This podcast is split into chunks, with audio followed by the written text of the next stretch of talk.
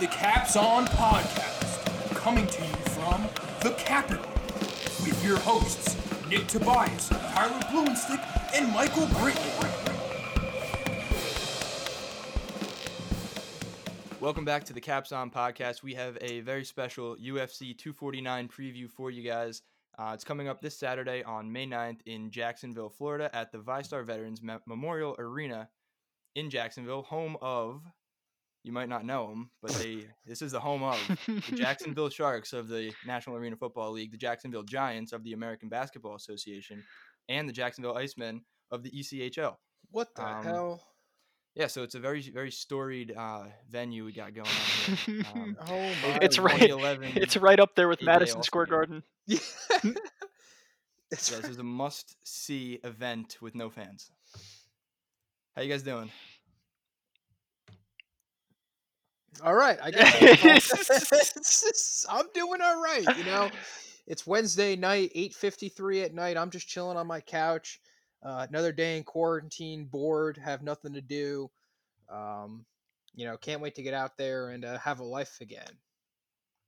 I'm ready to I see some completely agree. bloodshed. Yeah, I mean, th- we we really need some action here. Everybody's kind of looking for some victory, looking for the thrill, and I feel like the UFC is like the perfect first event back. And I know what you're gonna say. What are you gonna say? KBO on ESPN. Yeah, you haven't been watching it. Action packed. You know, the I mean, KBO is watching it. tough. I mean, I can't really stay up until 5:30 a.m. to see them play baseball. You're missing you some know, bat flips. Yeah, I'm, They pimp the they pimp home runs. Stick, would you say the the starting pitcher topped out at yesterday? 87. It's action packed, Dude, man. gas, gas. I remember when I was in what when we were I was maybe a sophomore or junior in high school, and they had that carnival across the street, and they have that uh, uh um the pitch speed counter, and I threw and I threw 81 miles an hour, crow hopping, and I threw my arm out. So these guys are throwing 87. So that's what it's like, and that's terrible. Pretty much. You might be in line for a KBO contract at uh I might have to call them up. yeah. But Give I 'em do not- ring. You I do not speak Korean. No, you don't. But we Don't got some have to. Americans over there. You don't have to. Anyway, that's not what baseball. we're talking about today. we're talking about the UFC um, 249. We're going to walk you through the early prelims, the prelims, and then onto the main card. Um, we have a lot of great fights. I mean, wh- who, Dana White likes to give out his fight of the night bonuses at the end of the night, and I truly have. I can't even make really a prediction on on who's going to get this, but. Let's jump right into this. Um, we're going to start out with the first fight of the night. Uh, Ryan Superman Spann. He's a four minus four ten favorite against uh, Smiling Sam Alvey, who is priced in at plus three twenty.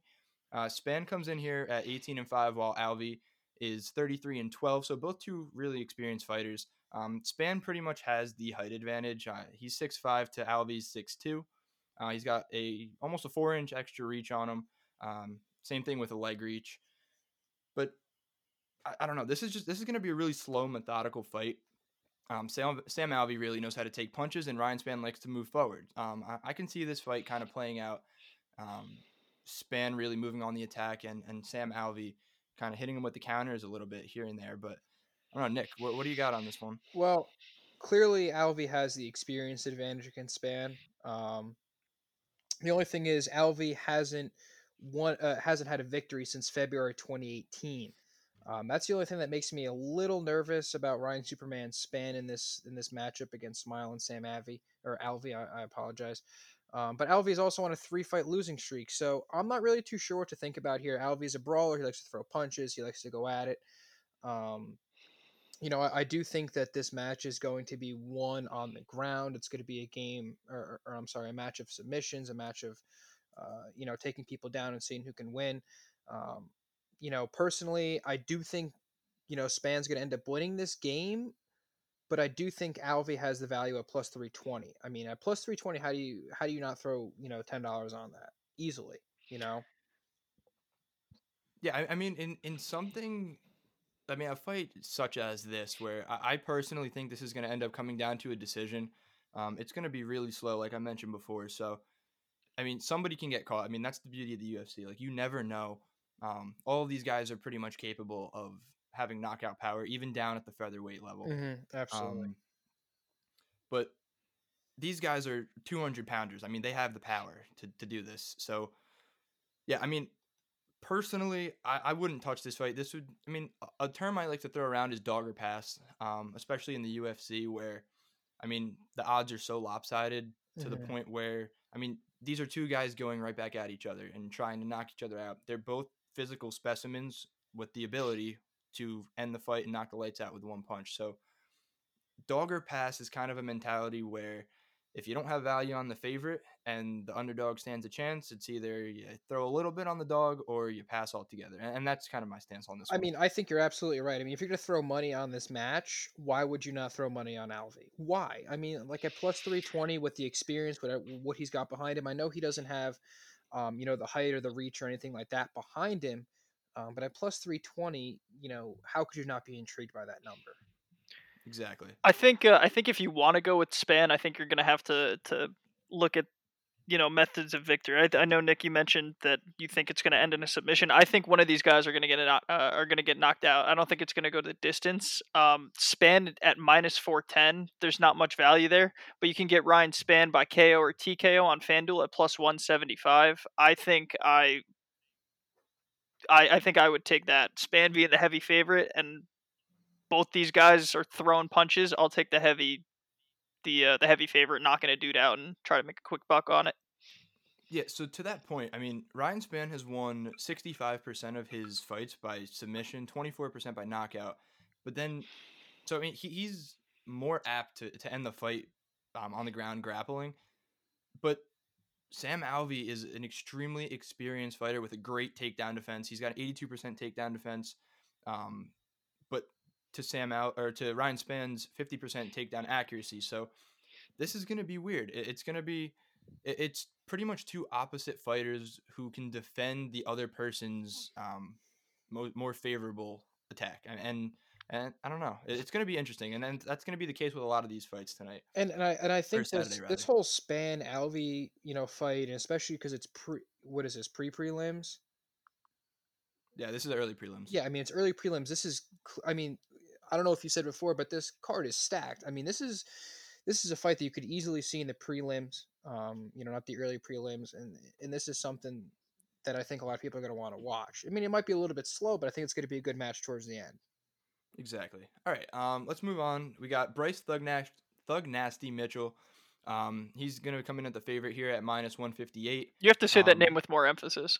You can't. ju- You can't just say Bryce. Thug Nasty Mitchell. Bryce Um, Thug Nasty Mitchell. nasty. um, against Charles uh, Boston Strong Rosa at um, plus 134. Um, both of these guys are kind of untested. I mean, they, they've they've been tested, but they're kind of sitting at the lower ends of the ranks here. I mean, they're all, both unranked at this point, but they're looking to break into the ranked scene and, actually make a splash in the UFC here. They're promising fighters. Uh, Mitchell comes in at 12 and one, and Rosa with a professional record of 11 and three. Um, they're very, very similar on physicals. Um, Mitchell has the slight edge with an inch in height, reach, and leg reach.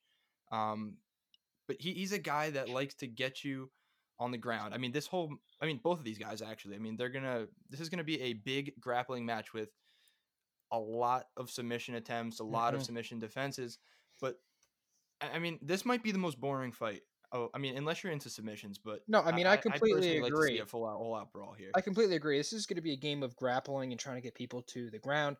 Um, of Mitchell's 12 uh, victories, nine have been by submission and zero have been by knockout.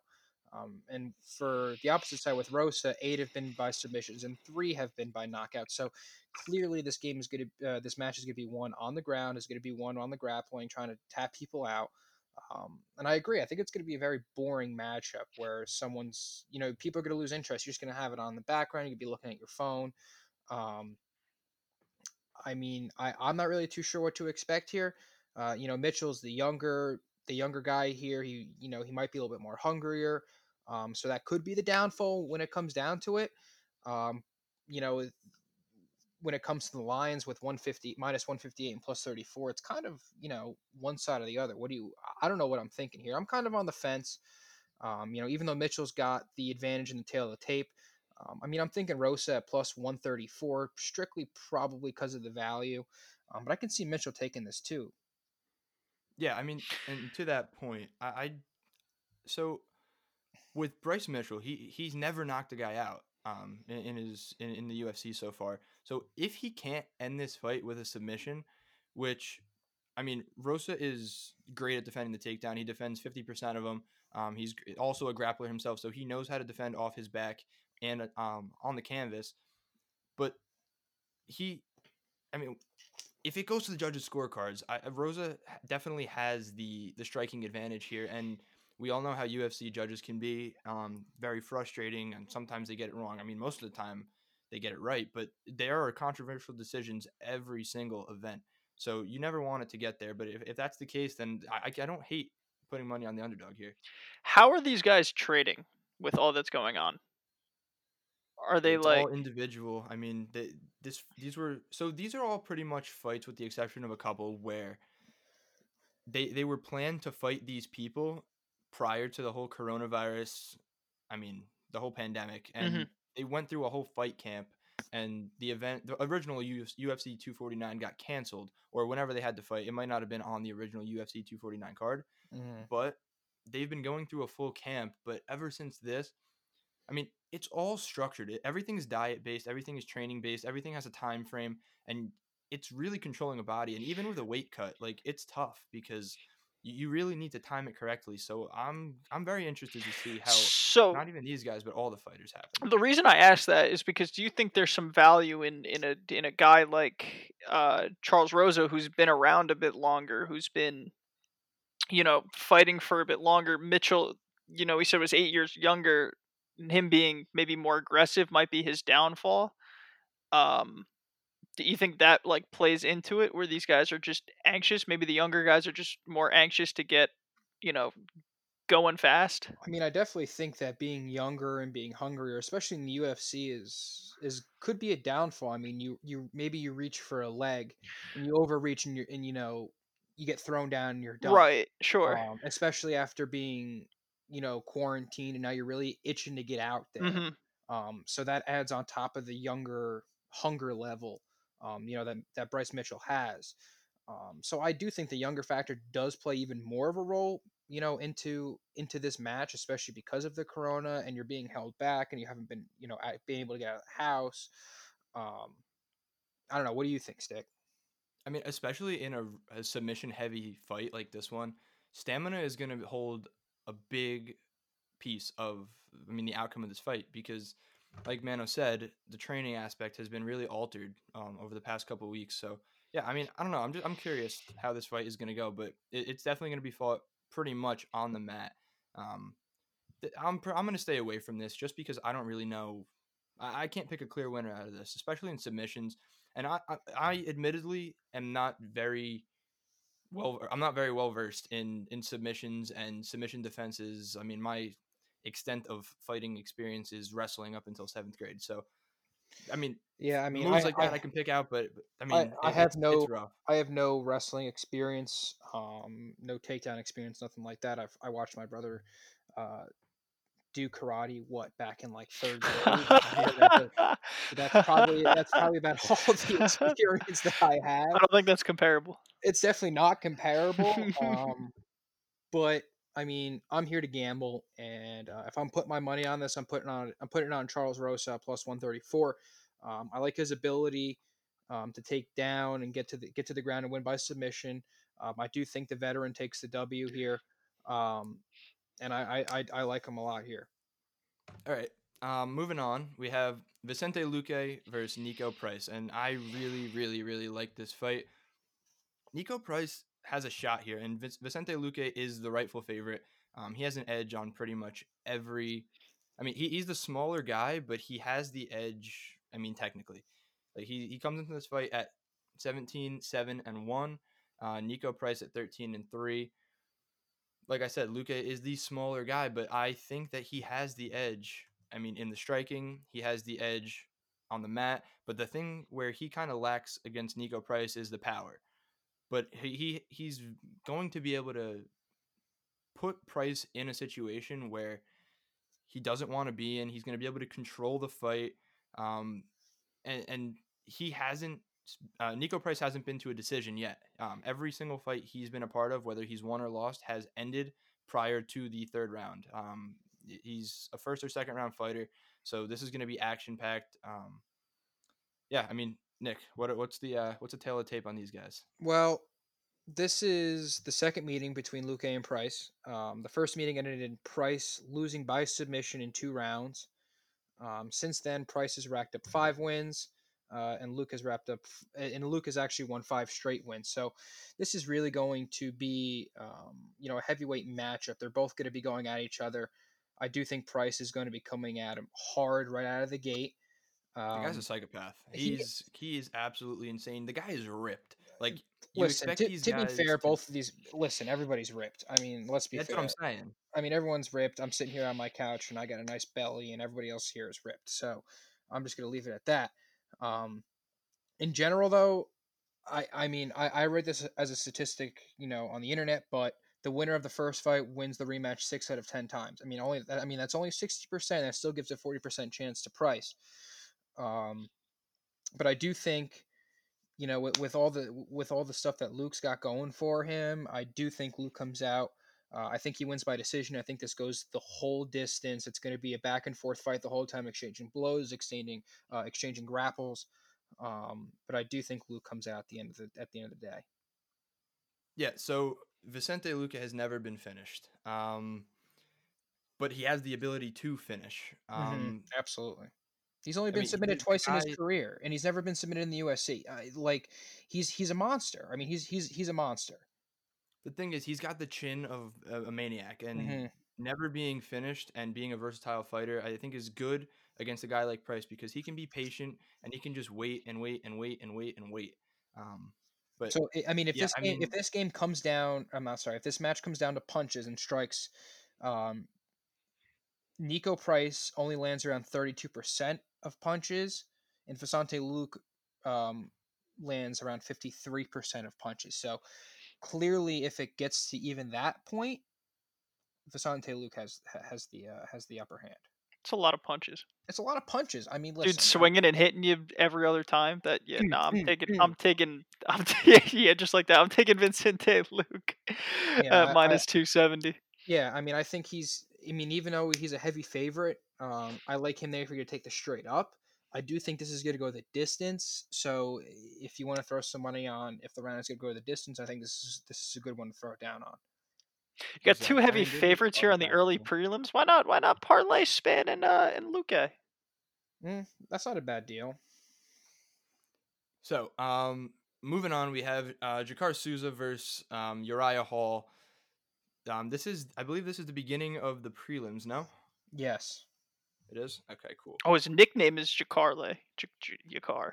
Jacaré Souza. Jacaré. Um, guy is a maniac. All of these guys are maniacs. I mean, I, look, I, I don't know. I'm scared of all these guys, regardless. but yeah, I It- mean, they're all going to kick my ass. Souza is is a very experienced fighter. He comes in at 26 and 8 while while Uriah Hall is at 16 and 9, but he kind of had a slower start to his career. Um he you never know what you're going to get with this guy. Um but he he's picked it up as of late and he's earned himself a shot to to fight Jacaré Souza um and, and really prove himself and, and make a name. He's got the size advantage, he's got the re- um or Uriah Hall has the reach advantage and, and the leg reach advantage. So, I mean, he's going to want to keep his distance here and, and really feel him out. But I, I think once he gets figured out himself, uh, I mean, it, it could it could go south quickly. Yeah, I mean, you you hit the nail on the head when you're talking about Uriah Hall being a you know he's a wild card. You don't know you don't know what you're going to get with him. Um, you know, we've seen him be a knockout fighter. We've seen him kind of sit back and be reserved and get his ass kicked. Um, but you know, he did enough in the past two fights to earn him a two a two fight win streak. Um, and Uriah Hall, seventy percent, seventy three percent of his wins have been by knockout. Uh, Souza's forty years old though. You know, he's clearly on uh, you know on his on the downfall. Um, his prime is definitely past him.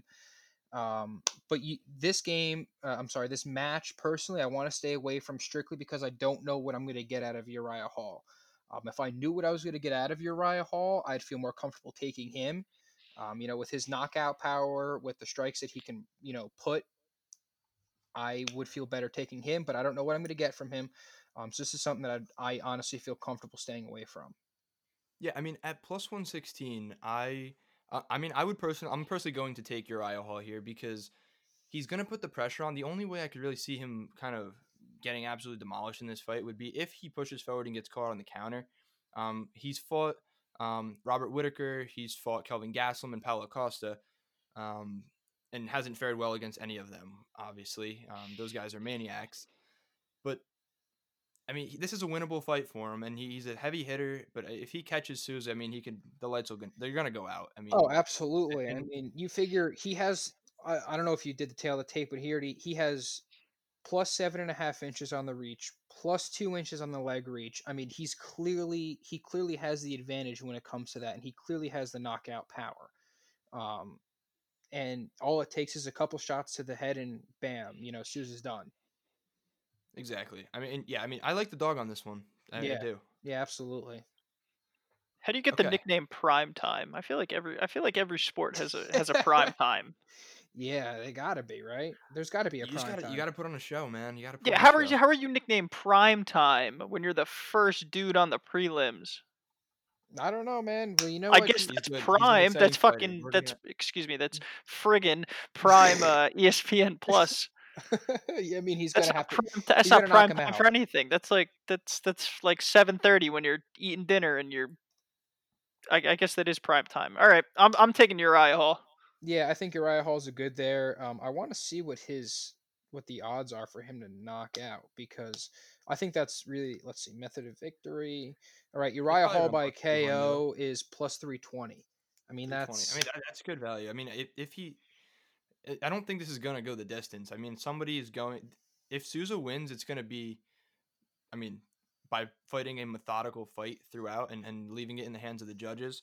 But I mean, and he also has the ability to submit. I mean, he's an experienced guy. But I mean, let's move on. I mean, we're beating the dead horse here. So we have the only um, female fight on the card or women's Mm, fight rather. Um, we have Carla, the Cookie Monster, Esparza versus um, Excuse Karate me? Hottie Michelle Waterson. um, yeah, I don't know what to tell you on that one. Um, yeah, Esparza comes into this fight at 15 and six, and Michelle Waterson at 17 and six. Um, they're pretty much very physically similar. Waterson has a two inch um, height advantage. Esparza has the one inch reach advantage, and Waterson's legs are a little bit longer. Um, excuse me, voice crack there by half an inch. So The Cookie Monster. Yeah, yeah, I cookie mean. Yeah, she's she's taking cookies in the in the octagon. I'm still baby. caught up on that. I did not know that. I did not know. I mean, she's a great fighter, but I I did not know that her nickname was the Cookie Monster. Um, I, this match is tough. I mean, strictly. I mean, it, it, it's always tough to me for, uh, I guess to really, especially since there's one match in this for the women. Is is it going to go the distance? Is someone going to get knocked out? Um, most likely going to go the distance. it's most likely going to go the distance. Um, personally, I mean, it's the only women card, uh, the only woman fight on this card. I think they're going to be throwing haymakers, and I think there's going to be a knockout. Um, I think Esparza wins, and I think Esparza throws a knockout, and I think she throws a haymaker, and I think that's what I'm going with. That's that's it. That's my analysis. Is Esparza with a haymaker, and they wins by a knockout. I disagree with you. I think Michelle Waterson as the plus 136 dog is going to come in here and she's going to get it. She's a very very well-rounded fighter. I feel like she hasn't fought in a while. Um but I mean, look, she's aggressive. She's very well-rounded. She's really really experienced on the ground and in submissions. Um so i- if she can catch Esparza, which I mean like you said, in in women's fights you don't see much knockout power, but both of these people have it. I mean, they, they Mhm. both have they both possess heavy enough hands to, to, to put the lights out on somebody. But uh, look, most likely this is going to end by submission or, or go to the judges' scorecard. So Yeah, hopefully they they throw some haymakers, make it interesting. That's that's all I'm sitting here hoping for. Esparza Alright. once owned a pair of pigs named Sonic and Lucy. If if that sways any uh Listen, her name is the Cookie Monster. She's gonna take the cookies and knock her out. Uh she I, I was curious so i googled why she has this nickname it's because uh her former trainer saw that she was sneaking some treats into the gym years ago and dubbed her cookie monster it is very underwhelming i was not expecting that um Oh man. but uh, i'm i'm gonna take esparza here i'm gonna take the favorite Look, with me putting my money on on Waterson, I hope as as far as sneaking multiple cookies into her camp and and trying to. Trying to I munch. Does, does that does I it don't play into it? misses, but- Esparza, you know, Esparza has been home. She's been quarantining probably. Eating um, cookies. She's probably been eating cookies. Is she going to show up a little bit out of shape? That's you know something something to watch here. It is something to watch. here. Maybe, probably Well, not. This is Regardless, great. I- I Nick, Nick, I want you to announce the next match because he has the best. This is my favorite nickname of all time. Go ahead. All right, so moving on, we have Alexei Oleinik, the boa constrictor. Oh my! I love Um, that, dude. I love that. Sorry, go ahead. He's Without even looking at our notes here, I'm going to guess that he's a submission specialist of some sort. That's a good So, guess. It is a good guess. Um, Go ahead, both of these guys are very. I mean, Well, it's you- Alexei. Who's the other versus one? Fabricio Werdum. Um, Fabricio. Werdum is yeah, he's the minus three thirty favorite. He actually hasn't fought in a while. He ran in with, I mean, steroid issues back, or was it steroids, Nick? It was steroids. He he had a he got tested positive for steroids, and that's why he's been out of the league for two years. Aren't they all? Um, the UFC kicked him out for two years, and this is this is his first match coming back since uh, being kicked out from steroids. Both of these guys are 42 years old. Um, I feel like that's very important to note here. Um, when Nick and I were talking before we started recording this, um, he was asking about Oleinik, and I, I the um, initial thought was this guy has not stopped fighting for like the longest time, and he's 58, 13, and one. Just, that is a just an absolute. amount of He's an absolute machine. An absolute machine. An absolute machine. Like I can't believe he's. I mean, fifty-eight victories, like on top of you know seventy-one or seventy-two, because he's 58, 13, and one. Seventy-two matches. Wow. It's mm, uh, not necessarily in the UFC, but just in Just general. professional professional fights as a whole, that is a lot of wear and tear on your body, and this guy is still kicking, and he's Mhm. good too. He's really, really good. Um, that's probably why he's he's, only- the dog. That's probably why he's the plus two sixty dog here because he ha- he does have that wear and tear on his joints. exactly. I mean, who knows if Werdum is going to come into this in in shape? I'm always wary of taking a minus 330 favorite coming off a two year layoff, especially against a guy who, if Oleinik can get the takedown that he's looking for and get multiple takedowns, which he's going to keep looking for, he's going to keep shooting, he's going to keep trying to go for the legs. He ta- he gets an average of almost three takedowns every 15 minutes, um, but the accuracy is only at I mean a little bit under 40 percent. So that if he only gets three and his accuracy is at 40 percent, let me do some quick math here. Um, let's see, three, 40. I don't know what he's gonna shoot about ten times a fight. Like he's going, like he's he's gonna put the pressure on, and and if he gets Werdum on the ground on the canvas, he's he's gonna have a great great shot at um at, at submitting him. So Yeah, I mean, 260, like I I don't know. As long as he doesn't get knocked out, which he's only been knocked out three times, like I said. I mean, he's got a great shot to win this at plus 260. I mean, absolutely. The, the whole two year drought. I mean, no matter what sport you're playing in, whether it's football, baseball, basketball, being out of the sport two years and you know jumping back into it, clearly there's going to be a gap, um, and you know the level of competition that you're playing and where you're at. Um, so I do think that you know Oleinik has the upper hand. Plus 260, I think, is great value for an underdog. Um, I mean, if you're going to throw money on it, why not throw money on on the dog here? Look, I don't even think this is like a long shot, like throw your money on it kind of thing. Like, Oleinik has like a very realistic shot at winning this. Um, Absolutely, I, I, he absolutely does. Um, I mean, it's just crazy that both of these guys are 42 years old and they're still in the octagon fighting. I mean, that's crazy. Yeah, I mean, his his chin has to be a little suspect at this point. Um, but as long as he can keep himself safe from Werdum's like strike Mhm. attack, I'm pretty sure he's going to take this fight. Like, Mhm. it, I feel crazy just being this confident in a plus two sixty dog, but I I mean I am. That's it. Yeah, I mean, I think if out of the all out of all the dogs that we've talked about, um, but you know him, Uriah Hall, I do think that this plus 260 um, for Oleinik is the the most valuable pick right here. Yeah, I would have to agree. Moving on, we have a fight that arguably should not be the prelim headliner in uh, Showtime. Anthony Pettis versus um, Cowboy Cerrone. I love this fight for a oh lot of reasons. Oh my reasons. god, dude! Cowboy Cerrone at plus 122. Give me that, please. Cowboy loves to fight. Um, his his 50th fight was his last um, against Conor McGregor, which, I mean, as much as I love Cerrone and he's the biggest likable guy in the UFC, he was embarrassed. I mean, he took the second. I mean, right at the start of the fight, he started taking those brutal shoulders from McGregor. Um, kind of just knocked him completely out of it. Uh, And I, me- I remember really watching that. I remember watching that. I think we were by you stick and we were watching that, and I Mhm. hate, I hated watching that with McGregor just throwing shoulders, and I was like, this is ridiculous. I want to see somebody get punched in the face.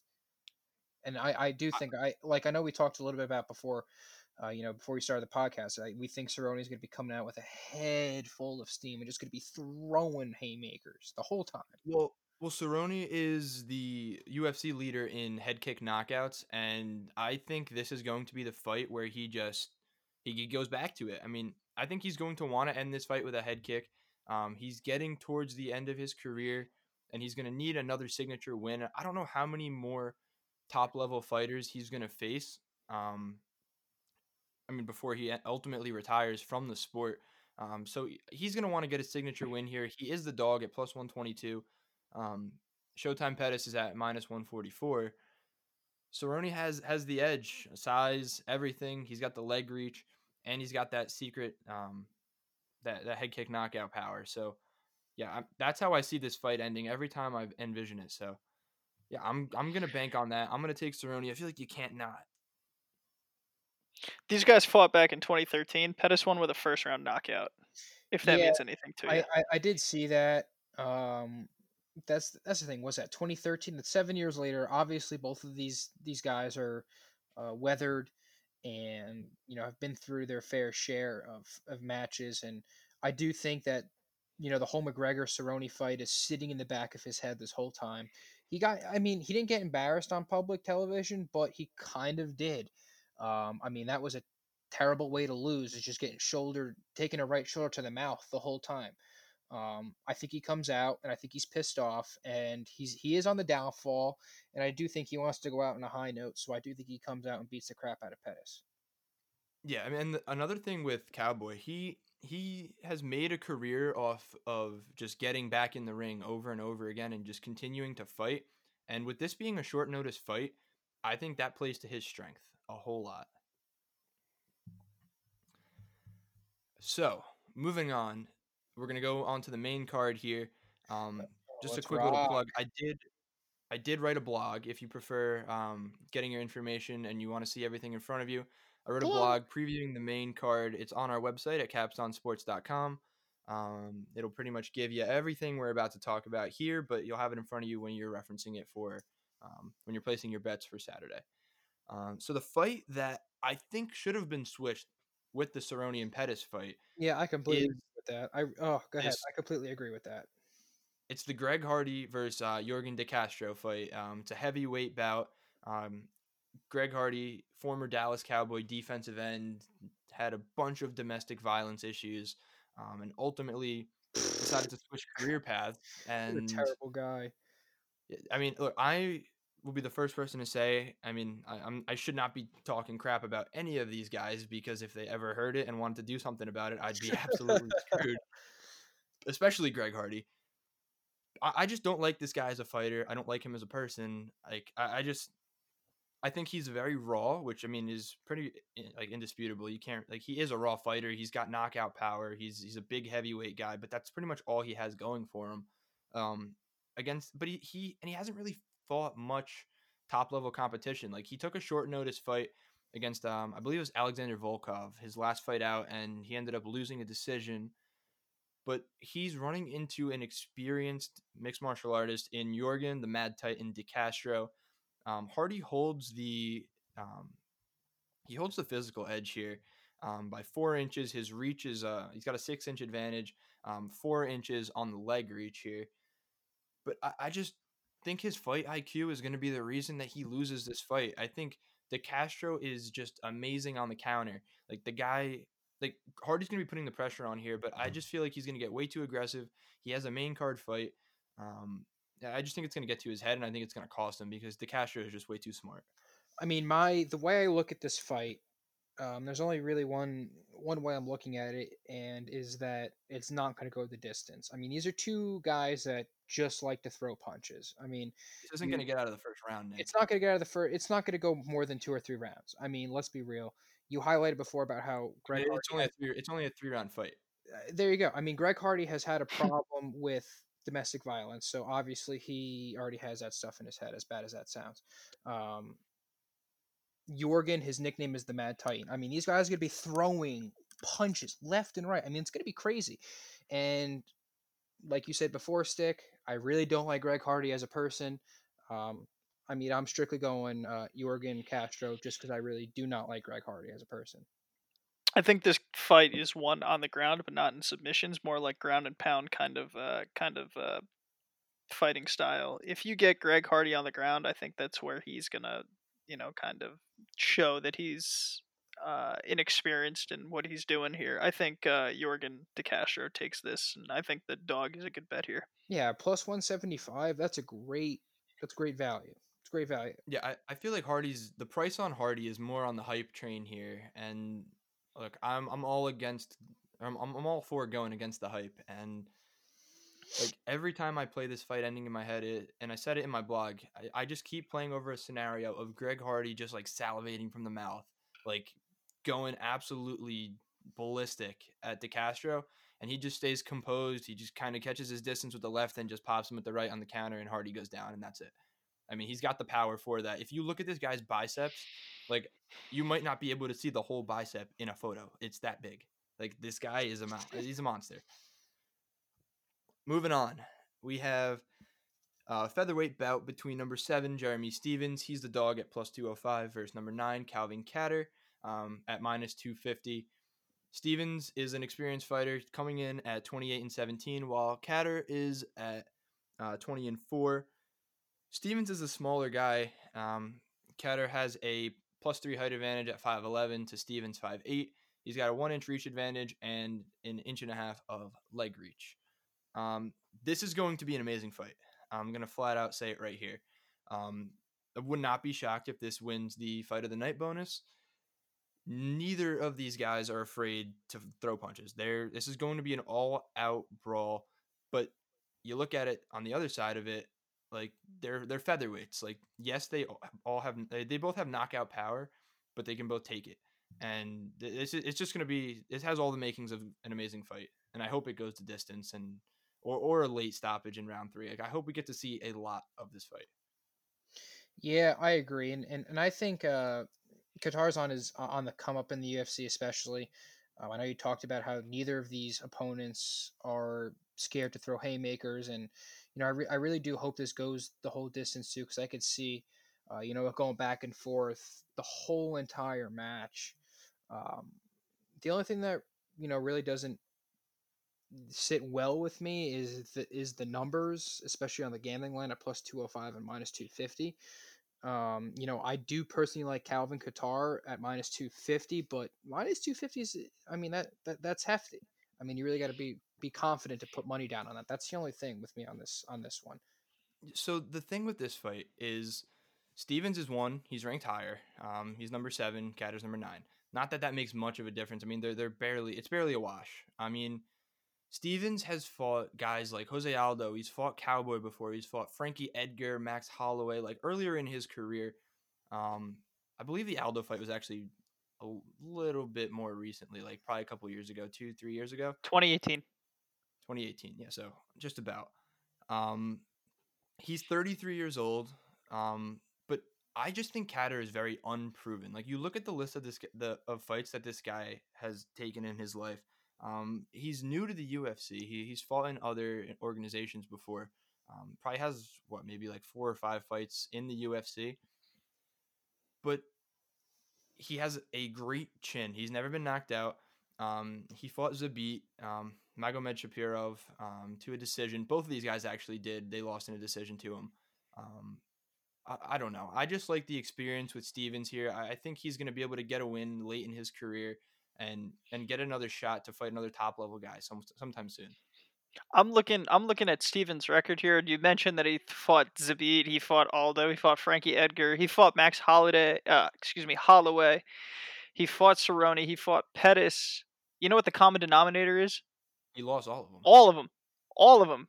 You know when the last time he won a fight was? I don't off the top of my head. February 24th, 2018. Oof. Ouch. Lost to Aldo. Lost to that's Zabit. No contest with Yair Rodriguez, and then lost to Yair Rodriguez in the rematch. Ouch. Yeah, well, the, the no contest was I think it was an early eye poke in the first round. if I remember. Accidental eye gouge. Yeah, I mean, I—I remember that being a little BS. I don't know. Well, then he lost. Regardless, So yeah, but that's the thing with with the UFC. Like, you can go through all of this, and it, it just makes you stronger. Like these guys are just so mentally tough, and and they want to get revenge. They want to go back in there. They want to prove themselves. And I just think this is a good matchup for Stephens. Like he has great knockout power. He's the fourth fight, well, the fourth fight from the top on the main card on a pay per view. Like he he's been here before. I I just think he gets another signature win before his time is done. Um, not that this is necessarily signature, but I, I think this is a guy that he can handle, and I like him to knock him out late in the fight after a great back and forth. I gotta take. I gotta take Kattar here. Yeah, I gotta take. I gotta take him too. All right, moving on. Um, now now the real real good oh, one dude, start. this is Um, this is this is gonna be this a is real I- good. I, think this might win fight of the night. Stick. I mean, the only way I can see this not winning fight of the night, I mean, or one of the fight of the night bonuses, is if we get an early knockout. And being that this is a heavyweight fight, um, we have number two Francis Ngannou. Um, he's the minus two eighty favorite against number six um, Jairzinho Rozenstruik at plus two twenty five. Oh my god. Say that name for me one more time. Jairzinho Rozenstruik. A little Jairzinho- slower. Biggie boy Rozenstruik. Jairzinho Rozenstruik. Get used to hearing that. Yes, sir. He's good. Um, He is so good. I I love the way Rozenstruik plays. Um, his last Fights? four fights have all come in knockouts. He's Play one- fighting. uh, Play I fighting. mean, This won't be a fight fight. It will not be a Sparring. fight fight. They're sparring with each other. sparring. Go ahead, six. Um, yeah, no, regardless. Um it Francis Ngannou is one of the scariest men in the sport. Um he has 3 losses on the, at the professional level. Uh, two of which to the current heavyweight champ Stipe Miocic and Derrick Lewis. Nick, can you uh, enlighten us a little bit on Derrick Lewis real quick? Do you want me to enlighten you on Derrick Lewis? I don't know who Derrick. Derrick Lewis. Who's Derrick Lewis? We just spoke we just spoke about Derrick Lewis before. Oh, oh, I know Derrick Lewis. Derrick Lewis's viral, uh, his little uh, spiel that he that he gave after the match. But that's just about all I can tell you about Derrick Lewis. So, all right, back to Ngannou. Um, two of his three fights have con came to, um, I mean, top heavyweights like Stipe Miocic and uh, Derrick Lewis, both in 2018. But since then, he's finished his last three opponents by knockout, lasting a combined, an emphasis on the combined two and a half minutes. Um, he's like when you think of heavyweight, you think of these big guys, not necessarily cut, but then you look at Ngannou, and this guy is a specimen, like a Jon Jones type, but bigger. Um, he, he's got monster power. He's got the ability to get you on the ground, on the canvas, submit you if he has to. Um, but this isn't going to come to that. Um, but I, I don't know. But then you look at the other side with Jairzinho Rozenstruik. He's got a shorter reach. I mean, Ngannou's got him by five inches and three and a half inches on the leg reach. But I, I don't. If he can get in close here and he can really figure out Ngannou, I think he can make this a fight. I mean, he's got the power to really get him with one strike, like any heavyweight pretty much does. But Ngannou can really control this by getting it to the ground, and, and emphasis on if he can get it to the ground because Oh, Rozenstruik is yeah. a big guy with a big base. I mean, Rozenstruik comes into this fight 10 0 in his professional career. He has won four of his UFC fights by knockout and has a total of nine knockout wins in his career. Um, you know, this, I think this match on this card, there's going to be some sort of a, you know, a randomness to this kind of fight where, you know, pretty much one punch can end it all at any time. Um, and I know you, you kind of highlighted, you know, the heavy hand of both of these these fighters Um, and I do think the heavy hand of Rozenstruik takes the victory here. Um, so I'm strictly gonna. I, I mean, I, I, feel confident with going Rozenstruik at plus two twenty five. I mean, I love the value. I love the boy. And I think he's gonna take it home. I I don't know. I, I I wouldn't be that confident. I mean, I mean, I'm personally not that confident. I mean, if you have the confidence in it, by all means, this would be a dogger pass for me. Um, back to that that special term. I just I, am not comfortable with taking Francis Ngannou at near minus 300. Um, when you look at the guy he's opposing. I mean, like Nick said, he has the opportunity to end this fight with with one punch, um, but with, with and with two almost two times of return offered on the money. I mean, I would not hate a small value play on uh, on Rozenstruik. Yeah, I, I just really do. I mean, I do see this match as a very. Uh, I mean, it's going to be a lucky punch. It's going to come down to who gets that that punch on the jaw, that punch on the temple. That's going to knock. Who withstands the punches longer? Yeah, and mm-hmm. if you feel comfortable in me, I mean, obviously, oh, I mean, I'm not. I, I don't know if I'm going to put money on this one yet or not, um, because it is. I do think this this really could teeter one way or another, um, but it's really going to come down to who can take the punches. Exactly. All right, moving on. We have a title fight, uh, the, first, the first of two title fights on this card. Um, the last two fights of the night, we have um, Henry Cejudo versus Dominick Cruz. Uh, Cejudo is the champ at a minus 215 favorite, and Cruz is coming in at plus 180. Um, so this bantamweight fight is a little weird. Um, I don't understand the odds of this fight. Like, yes, it's a little lopsided with having to lay two times your money on Cejudo just to get a return um, of one on that. Cruz is stepping in for Jose Aldo. Like this was this was supposed to be a Jose Aldo um, title fight. He hasn't fought in three years. Um, he had plantar fasciitis um, after his, uh, or he's been out for three years because of that plantar fasciitis after fighting Cody Garbrandt in 2016. Ouch. Um, yeah, he lost the title um, by unanimous decision, which was his first loss in 10 years. I, I don't know. This is weird. He's a rusty fighter, and Cejudo is a monster. The guy is like a crackhead. Like he does not stop moving. He does not stop fighting. He comes at you. He wears you down. I, I just think with a long layoff, and, and I keep going back to it. I just think Cruz is going to be way too rusty for Cejudo here, and and it, this isn't going to even be close. This is going to be crazy. Like Cruz might be able to take it. I have Cejudo winning by a, a TKO in round three but I think it could end a lot sooner than that. Um, the yeah, only I, reason I have it going around three is if if Cruz's chin can hold up, because I mean he hasn't he hasn't fought in a while, so he's he's got that advantage to him. And I mean, I agree. It, it, I, I think Cejudo wins. I mean, I think Cejudo wins. Cruz, I mean, he's the former bantamweight title holder, um, but he's been plagued with injuries for you know years and years and years. Um, he hasn't fought since January of 2016.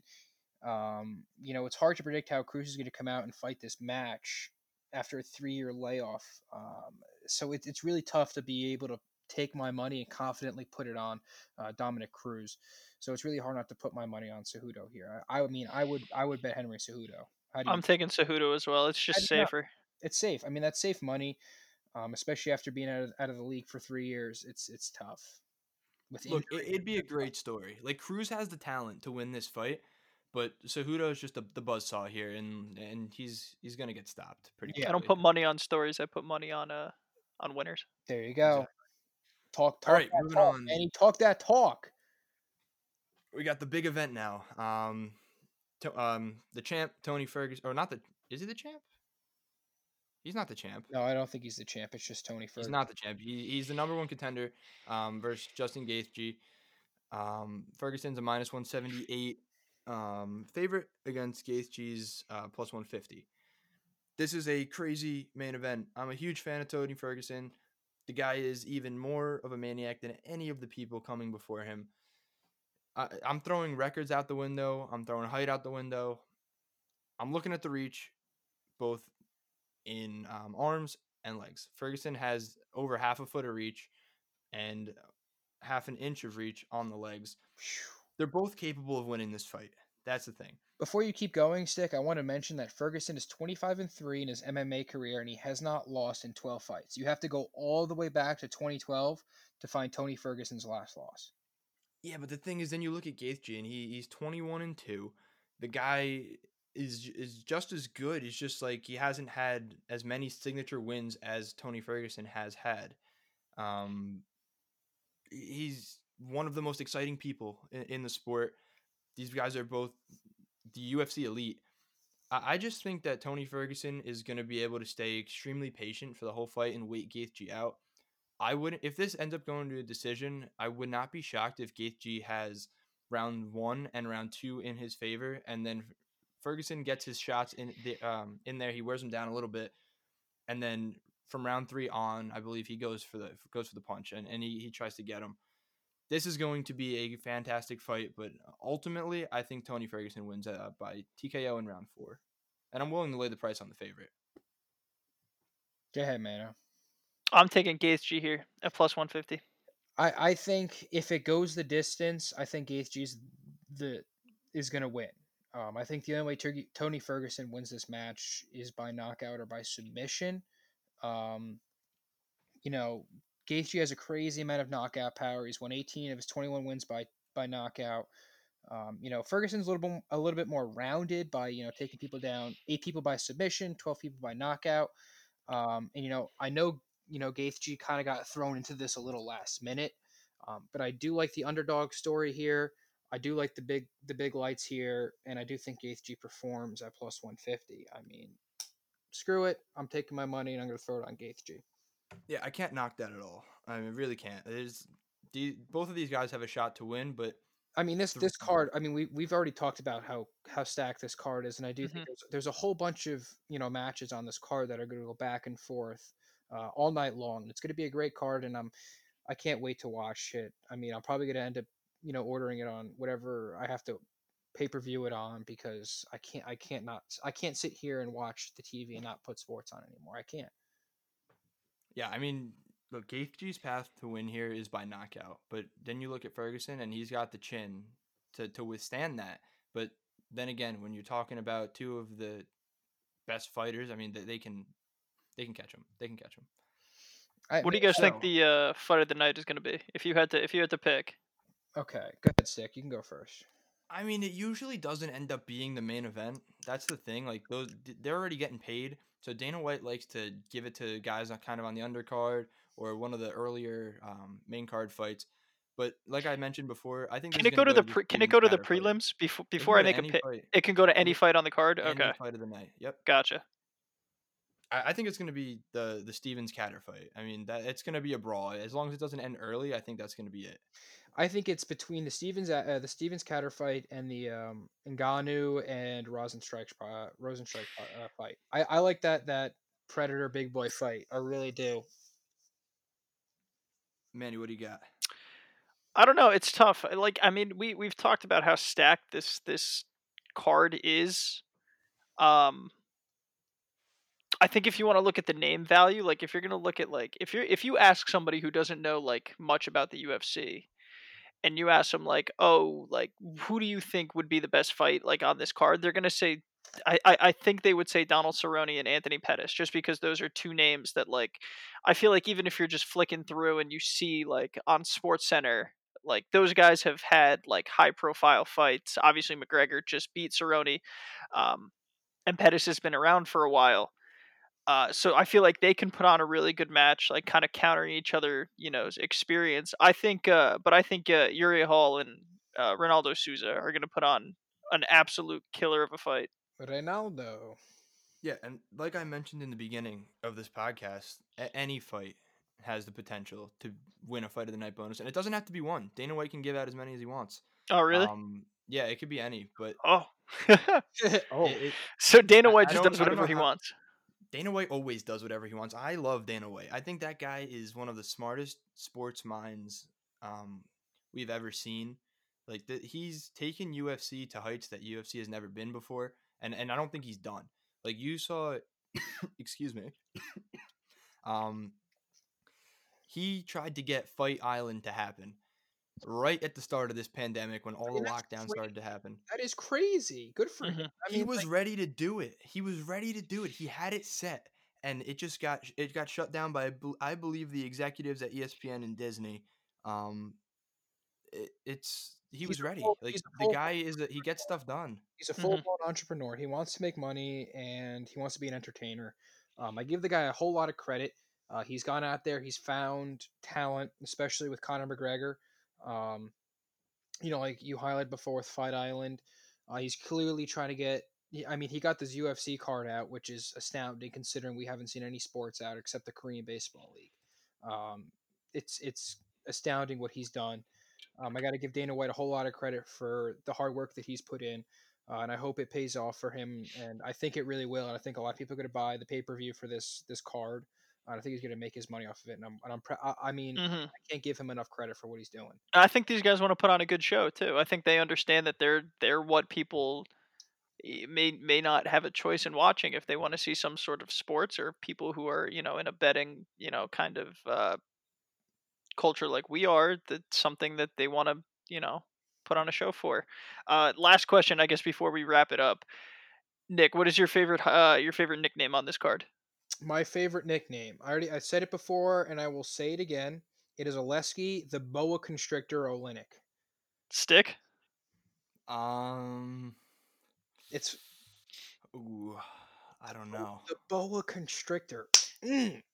I I kind of like Tony Ferguson as El Cucuy. I don't know what it means, but Well- it's just it just fits him. Like it, it seems like it works. Like he's a monster. I'm gonna look it up. What is El Alright, Cucuy? It's, it's a Let's find this out. folklore. It's it's also it's a folklore. It's a mythical ghost monster equivalent to the boogeyman. Yeah, he looks like it. He looks like a. He looks like it. Like that. That's probably why. So He literally Tony looks like a little, like a little gremlin, but he's a friggin' monster. The guy's good. man, you I can want call I don't it think whatever you- you want. You can look however you want when you can fight like that guy. I'm uh I, I want to say I want to say thug nasty because it's my because it's UFC, right? If you if you're telling me if you're telling me your nickname is Thug Nasty and you like and you don't look like it, he does. Have you seen it? exactly no, exactly that's what I'm saying. You don't look No, like the it, then it doesn't deserve to be your nickname. But you're in a sport where you deserve the nickname Thug Nasty, and your fight backs. I mean, he's we we talked about it earlier. Bryce Mitchell's friggin' twelve and one. His nickname is Thug Nasty. He looks like he could be called Thug Nasty. Dude, he's from Uh, so Arkansas. It doesn't fit. It doesn't fit. He's from Arkansas, and he's. Got, I think he, I'm pretty sure he's got a high voice. Go watch some interviews. I'm telling you. so that's up there for me. Sam Smiling Alvey. The, it's kind of the opposite with with Thug Nasty. If your nickname is Smiling and you're in like a blood sport like like UFC where you're literally punching people and getting punched in the face, like I feel like you can't be smiling, but he's doing it. So that's up there. Uh, I think good one. tops of my list. Uh, I like Dominick your the Dominator Cruz is pretty good. It's fitting. It works. the Dominator's a good one too. I want to say Uriah Primetime Hall, but like I feel like I feel like prime like Primetime is a sick Primetime- nickname. come Like on. Deion Sanders, Deion Sanders is Primetime. Uriah Hall isn't Primetime. Deion No. Sanders is Primetime. Yeah, yeah. Um, give me another one. it's there's just so Manny, gun to many your on- head. Who are you picking? Gun to Dude, your Mad head. Titan's good. I love Yorgan the Mad Titan Castro. Ouch, It's dude. good. That's gotta hurt me. That's gonna hurt. I get, I'm, I'm taking I'm taking Showtime Pettis. Showtime is the best nickname on here. All right. There you go. Anytime is Showtime. It doesn't have to be prime time. Prime time is what, like eight o'clock? That's when all the good shows are. Yeah, Showtime is anytime. Showtime could be two in the morning. True. Good. Could Good. be. Good shout. Good shout. All right. So- well, listen. I, I'm I'm happy we were able to talk some some ac- some sports actually coming up relatively soon. Before we get too far from it, least favorite is Cookie Monster. That's not Yeah, intimidating. Not a good one. Not a good one. I don't know. I just want to give you guys a little bit of a look Monster's ahead. Scary, dude. She's gonna take my. She's gonna take my Chips Ahoy, bro. She's gonna take my Chips Ahoy. I don't want That's bad.